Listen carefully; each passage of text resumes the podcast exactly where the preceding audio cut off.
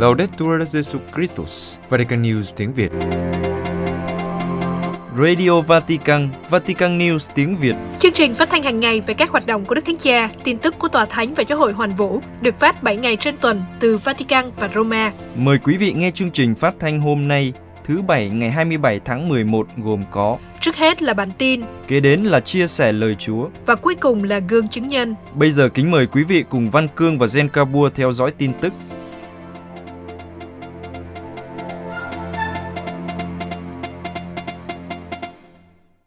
Sứ điệp của Đức Thánh Cha cho Ngày Quốc tế Người Khuyết Tật. Vatican, ngày 25 tháng 11, Tòa Thánh đã công bố sứ điệp của Đức Thánh Cha cho Ngày Quốc tế Người Khuyết Tật. Trong sứ điệp, Đức Thánh Cha bày tỏ sự gần gũi với những người khuyết tật. Ngài nói với họ rằng, giáo hội thật sự là nhà của họ. Giáo hội yêu thương họ và cần họ để hoàn thành sứ vụ phục vụ tin mừng. Vào năm 1992, Đại hội đồng Liên Hiệp Quốc đã tuyên bố cử hành Ngày Quốc tế Người Khuyết Tật hàng năm vào ngày 3 tháng 12 nhằm cổ võ quyền và hạnh phúc của người khuyết tật trong mọi lĩnh vực xã hội và sự phát triển, đồng thời nâng cao nhận thức về tình trạng của người khuyết tật trong mọi khía cạnh, chính trị, xã hội, đời sống kinh tế và văn hóa. Sứ điệp của Đức Thánh Cha có chủ đề Anh em là bạn hữu của Thầy. Trong sứ điệp của Đức Thánh Cha khẳng định rằng Chúa Giêsu là bạn của chúng ta, người không bao giờ rời xa chúng ta, ngay cả những khi dường như người đang im lặng. Người ở bên cạnh chúng ta dù chúng ta đi bất cứ nơi nào. Chúng ta được mời gọi trở thành bạn của Chúa Giêsu. Đức Thánh Cha nói thêm, có Chúa Giêsu làm bạn là một niềm an ủi vô biên. Nó có thể biến chúng ta trở thành môn đệ biết ơn và vui tươi, thành người có thể chứng tỏ rằng sự yếu đuối mỏng manh của chúng ta không phải là trở ngại cho việc sống và loan báo tin mừng. Tình bạn với Chúa Giêsu là điều then chốt giúp chấp nhận những giới hạn của chúng ta và sống an hòa với chúng. Nhờ bí tích rửa tội, mỗi người trở thành thành viên trọn vẹn của giáo hội. Đức Thánh Cha khẳng định rằng giáo hội thật sự là nhà của anh chị em. Chúng ta, tất cả chúng ta là giáo hội bởi vì Chúa Giêsu đã chọn làm bạn của chúng ta. Và Đức Thánh Cha than phiền rằng ngày nay vẫn còn nhiều người khuyết tật bị đối xử như những cơ thể ngoại lai của xã hội. Sự kỳ thị tiếp tục ở mọi cấp độ xã hội và dẫn đến thành kiến. Sự thiếu hiểu biết và một nền văn hóa khó đánh giá đúng giá trị không thể đo lường được của mỗi người. Ngài lưu ý đặc biệt đến xu hướng xem khuyết tật là một loại bệnh và điều này khiến cho đời sống của người khuyết tật bị tách biệt và kỳ thị. Theo Đức Thánh Cha, hình thức kỳ thị tồi tệ nhất là thiếu chăm sóc phần thiêng liêng, đôi khi thể hiện qua việc từ chối cho lãnh nhận các bí tích. Ngài nhắc lại rằng không ai có thể từ chối cho người khuyết tật nhận các bí tích.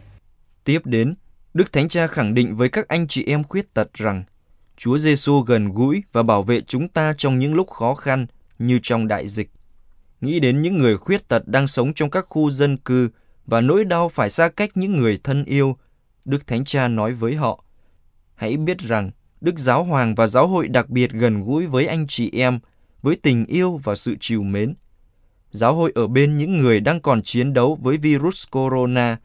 Giáo hội luôn yêu cầu rằng mọi người được chăm sóc và khuyết tật không ngăn cản họ được chăm sóc tốt nhất.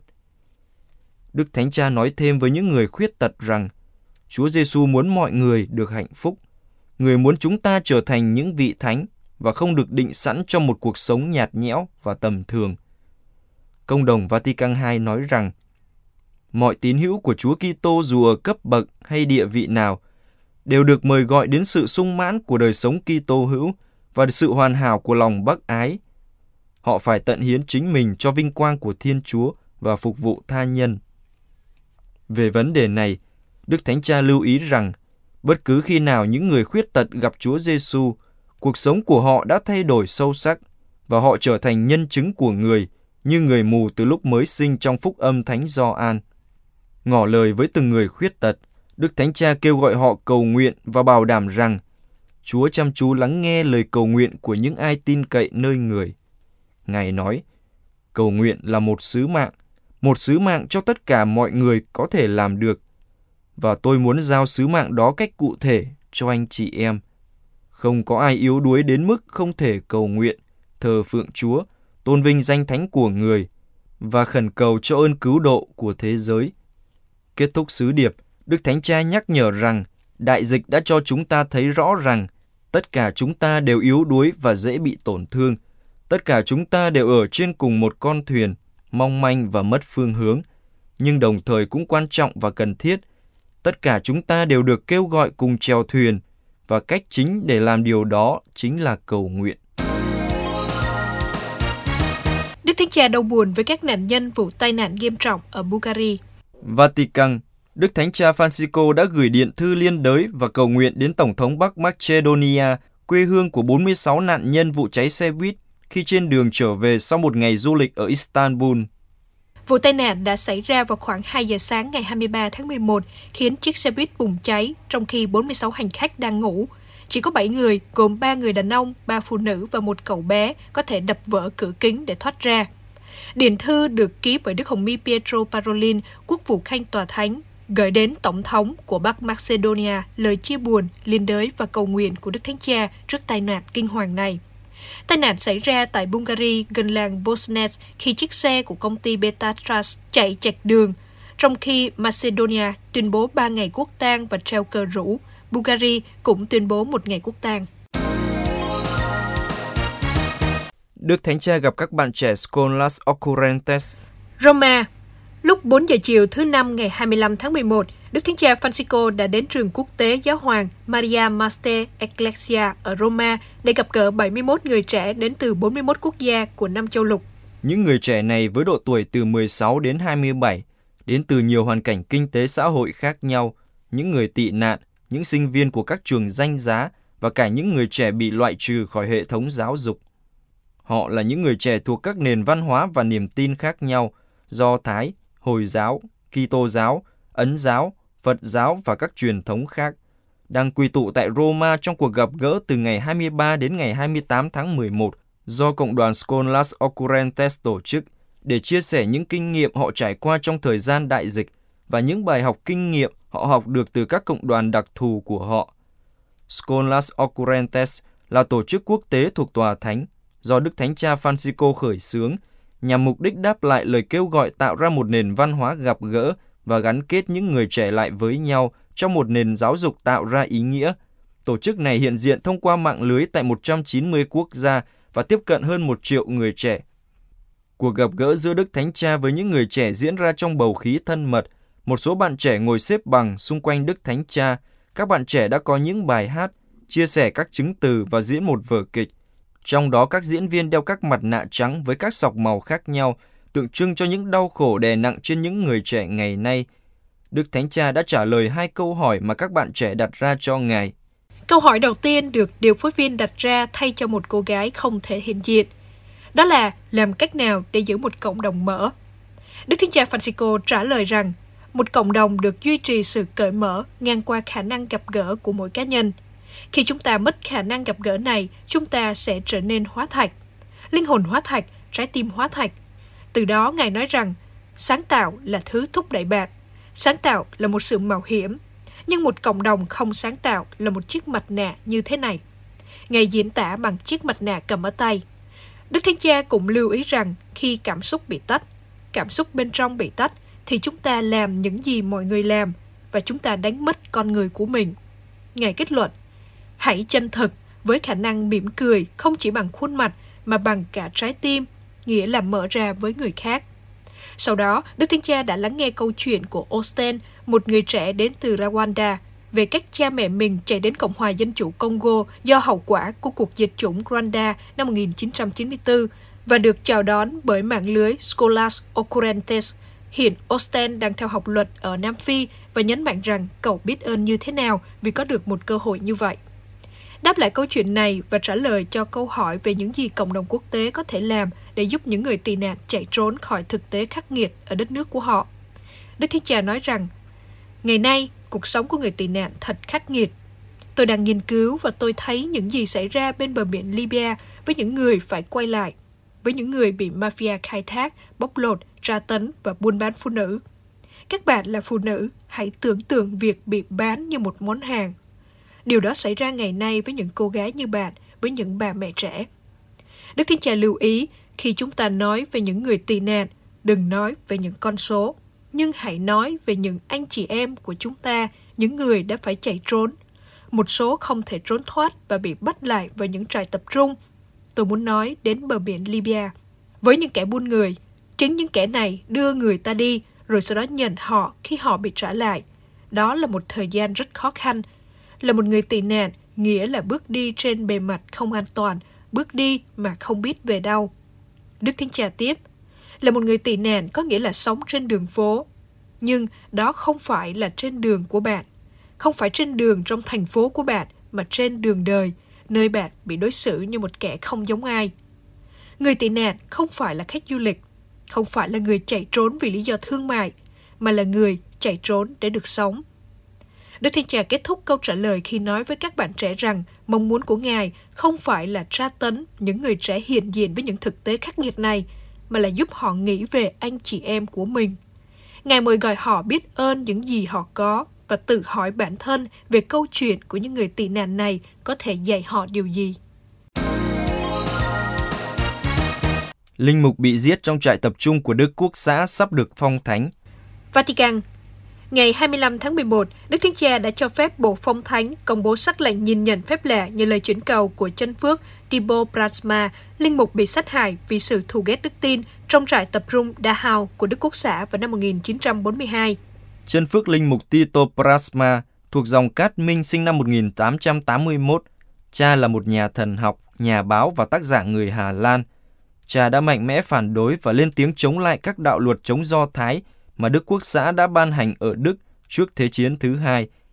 Cha bị bắt khi Đức xâm lược Hà Lan.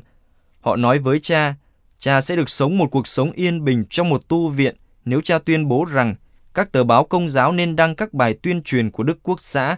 Cha Tito từ chối và đã chết vì khổ sai và đói khát trong trại tập trung Đa Châu vào ngày 26 tháng 7 năm 1942. Đức Thánh Cha Gioan Phaolô II đã tuyên phong chân phước cho cha vào năm 1985 Ngài nói rằng cha đáp lại sự căm thù bằng tình yêu thương. Bên cạnh đó, trong sắc lệnh, Đức Thánh Cha cũng phê chuẩn một phép lạ nhờ lời truyền cầu của chân phước nữ tu Maria Giêsu có tên đời Carolina Santo Canale, đấng sáng lập dòng các nữ tu Cappuccino Đức Mẹ Vô Nhiễm Nguyên Tội Lộ Đức. Dòng của chân phước Maria Giêsu chăm sóc các bệnh nhân, người nghèo và người bị bỏ rơi – Bộ Phong Thánh cũng công bố sắc lệnh nhìn nhận sự tử đạo của năm linh mục dòng Thánh Tâm Chúa Giêsu và mẹ Maria bị sát hại ngày 26 tháng 5 năm 1871 trong cuộc nổi dậy của công xã Paris. Đồng thời, Bộ Phong Thánh cũng công bố sắc lệnh nhìn nhận nhân đức anh hùng của sáu vị tôi tớ Chúa, trong đó nổi bật là Đức cha Antonio Pello, giám mục của Monfetta của Ý, qua đời năm 1993. Ngài là một chứng nhân của một tin mừng không chọn sự thoải mái, chú ý đến yêu cầu của những người nghèo khổ. Ngài mong muốn một giáo hội không chờ để nhận nhưng để cứu giúp, không ngủ yên trong hoài niệm quá khứ, nhưng cháy bỏng tình yêu cho thế giới hôm nay theo gương Thiên Chúa. Quý vị vừa theo dõi bản tin ngày 27 tháng 11 của Vatican News tiếng Việt.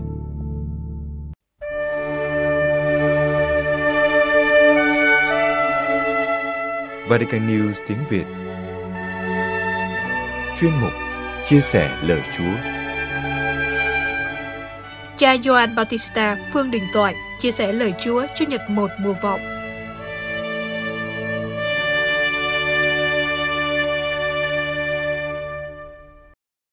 Kính thưa quý ông bạn chị em, Chủ nhật này chúng ta bắt đầu năm phụng vụ mới và chúng ta khởi đầu Chủ nhật thứ nhất của mùa vọng, chuẩn bị chờ đón Chúa Giáng sinh. Trong Chủ nhật thứ nhất của mùa vọng, chúng ta nghe lại tin mừng của Thánh Luca chương 21 nói về việc Chúa Giêsu rao giảng trong đền thờ và trong lúc Chúa rao giảng đó, có những người đến khoe với Chúa và trầm trồ với Chúa về sự nguy nga tráng lệ của đền thờ Jerusalem. Và nhân cái lúc đó, Chúa đã khuyến cáo họ cũng như khuyến cáo chúng ta. Chúa muốn nhắc với chúng ta điều gì, thưa anh chị em? Đó là việc chúng ta có thể tin tưởng một cách lệch lạc vào cái thực thể của trần thế vào sự nguy nga giàu sang và coi đó là đại diện của Chúa, đại diện của trời đất. Tuy nhiên, những điều đó sẽ không có thật. Chúa của chúng ta là một Thiên Chúa của tình yêu. Và vì là Thiên Chúa của tình yêu nên tình yêu được diễn ra trong màu nhiệm nhập thể Chúa làm người và Chúa đi qua cái chặng đường của con người thậm chí chết trên thập giá để ôm lấy hết tất cả con người trong đau khổ, trong tội lỗi và cứu rỗi. Đối với người Do Thái năm xưa, đó là điều không thể tưởng tượng được. Và nhiều khi chúng ta cũng vậy, chúng ta thường nghĩ đến Chúa như là đấng có quyền năng. Chúng ta thường nghĩ đến những cái biểu tượng của sự nguy nga tráng lệ của à, cái những gì đó to lớn coi đó là biểu tượng của trời đất, của Chúa, của sự vững bền. Đối với Chúa Giêsu, sự vững bền thật sự là khả năng mở lòng ra để nhìn thấy một Thiên Chúa yêu thương con người, làm người và cứu rỗi con người, chữa lành con người, tha thứ cho con người và chết vì yêu thương con người. Chúng ta hiểu và nghe điều đó rất nhiều trong đời sống đức tin của mình. Nhưng mà nghe một đằng nhưng trong cách sống chúng ta thường bám lấy đồng tiền, sự giàu sang, quyền lực như là cái phúc lành của Chúa, như là cái gì đó vững bền đối với chúng ta. Lịch sử cho thấy không có một vị hoàng đế nào suốt đời không có một à, cái tòa nhà nào có thể vững bền mãi mãi. Bất cứ điều gì trên thế giới này cũng qua đi. Chỉ có tình yêu của chúa còn lại. Về việc chúa đến lần thứ hai trong vinh quang mà giáo hội mời gọi chúng ta nhớ đến là gì? Là để chúng ta biết ý thức được rằng lúc nào đó trong cuộc đời chúng ta chúng ta phải biết hoán cải cách chúng ta suy nghĩ và tin vào Chúa. Hoán cải ở đây là gì? Chúng ta thay đổi cách chúng ta tin vào Chúa trong tâm hồn của mình. Thay vì chúng ta bám lấy một hình ảnh lệch lạc về Chúa như một đấng quyền năng xử phạt hay là một đấng đòi hỏi chúng ta phải dân cúng, phải cầu nguyện cho đủ, cho đúng kinh thì Chúa mới thương hay là là một đấng mà ngồi ở trên cao xa vời rồi chờ đợi chúng ta phải làm cái gì đó hài lòng thì mới thương chúng ta. Không, chúa của chúng ta là một thiên chúa nhập thể. Chúa âm thầm đến với chúng ta như năm xưa chúa đến trong máng cỏ một cách rất âm thầm. Và chúa chạm đến mùng từng người chúng ta, chạm đến những ai đau khổ, nghèo hèn, bệnh tật, tội lỗi để chữa lành và thậm chí Chúa chết trên thập giá vì yêu thương chúng ta. Để có thể gặp được Chúa như thế, chúng ta cần phải thay đổi tâm hồn của mình. Chúng ta cần phải dọn lòng và cái dọn lòng đúng nhất nghĩa là gì? Là thay đổi cách chúng ta hiểu về Chúa. Một khi chúng ta thay đổi cách chúng ta hiểu về Chúa là đứng yêu thương gần gũi, đồng hành, chia sẻ hành trình cuộc đời với chúng ta chúng ta cũng sẽ thay đổi cách chúng ta đến với tha nhân. Chúng ta không còn đòi hỏi bắt buộc hay là đưa ra nhiều mong đợi không thực tế vì họ vì cách sống của họ nữa. Nhưng chúng ta đón nhận một cách vô điều kiện như Chúa đến với chúng ta một cách vô điều kiện. Thưa anh chị em, mùa vọng là mùa chuẩn bị cũng như là mùa chờ đợi chờ đợi cái gì? Chờ đợi chúa đến. Nhưng mà cũng là mùa mình chờ đợi gặp gỡ chúa nơi anh chị em, nơi người thân của mình. Mùa vọng cũng là mùa hoán cải để chúng ta biết dọn lòng, gặp gỡ chúa trong từng giây phút, trong mỗi khoảnh khắc của cuộc đời chúng ta. Để làm được điều đó, chúng ta cần đi vào một hành trình thiêng liêng chuẩn bị tâm hồn của mình và can đảm để cho những hình ảnh không đúng về Chúa sụp đổ, gạt nó ra, đánh đổi nó. Những cái hình ảnh liên quan đến sự hận thù, liên quan đến sự trừng phạt, liên quan đến sự giàu sang và quyền bính, nó cần phải được gạt ra bên ngoài để nhường lại những hình ảnh của sự âm thầm khiêm nhường, đơn sơ, bao dung, tha thứ. Và hình ảnh đó sẽ đem lại bình an trong cuộc sống chúng ta hôm nay. Xin Chúa giúp mỗi người chúng ta biết cách chuẩn bị tâm hồn mình thật xứng đáng và sốt sắng để chúng ta đón Chúa đến với chúng ta trong mùa Giáng sinh sắp đến. Nguyện chúc quý bạn chị em một mùa vọng thật sốt sắng. Amen.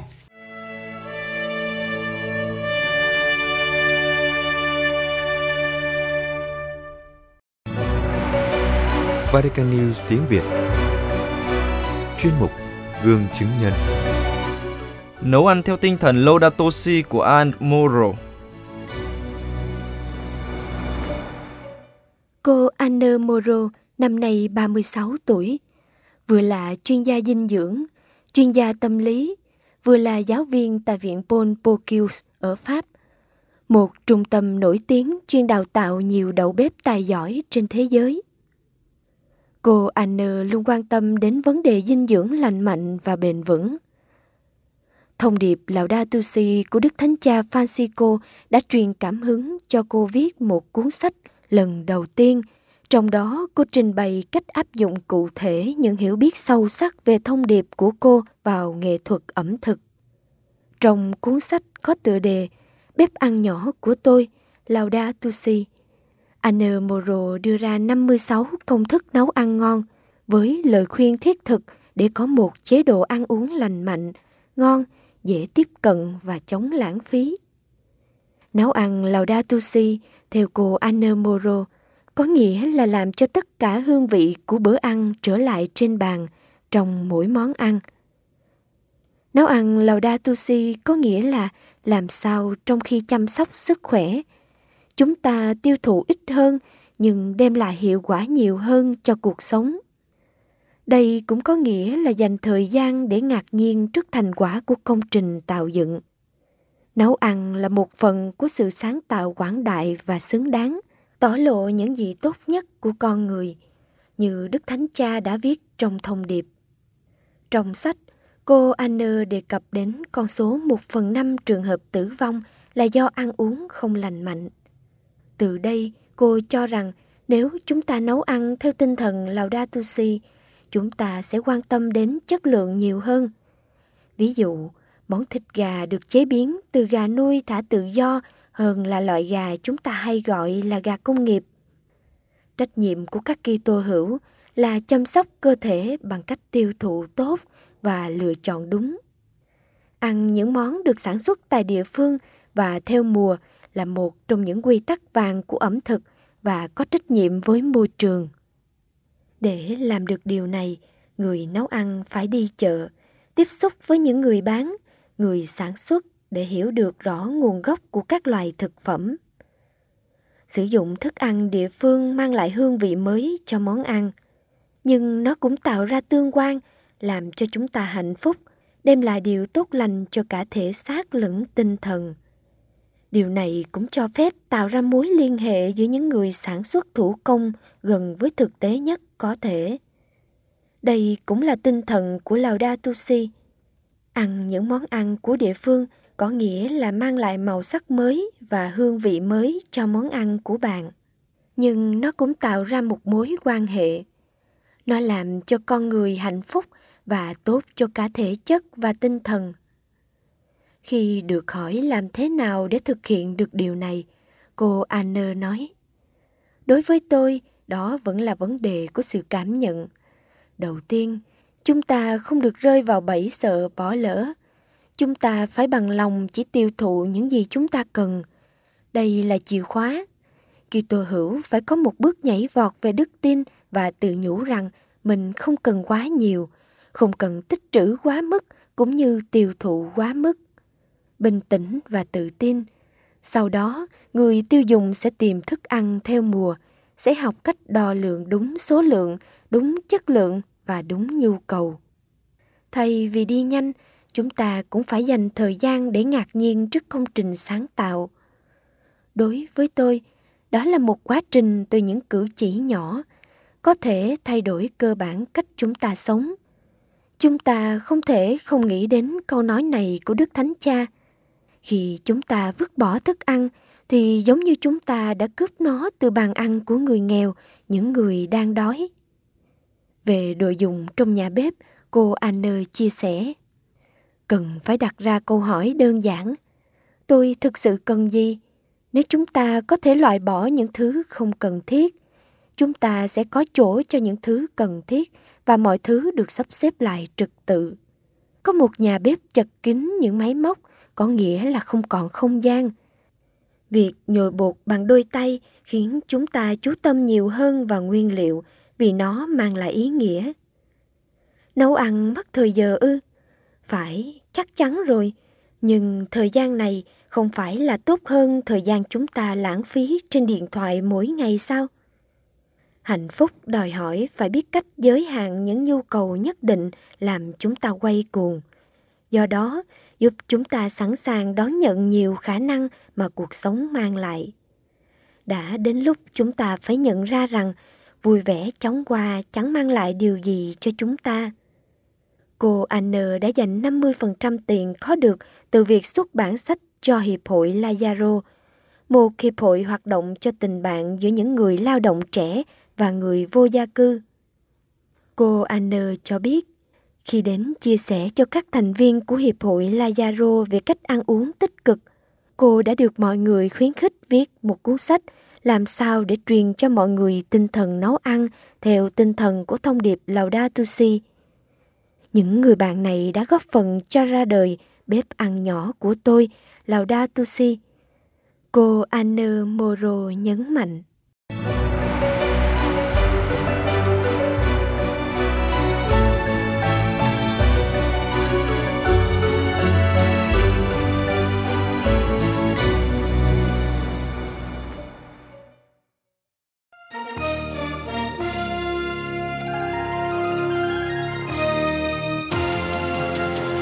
Cảm ơn quý vị đã chú ý lắng nghe chương trình Radio Vatican của Vatican News tiếng Việt. Xin Thiên Chúa chúc lành cho quý vị và toàn gia quyến. Laudetur Jesu Christus, ngợi khen Chúa Giêsu Kitô.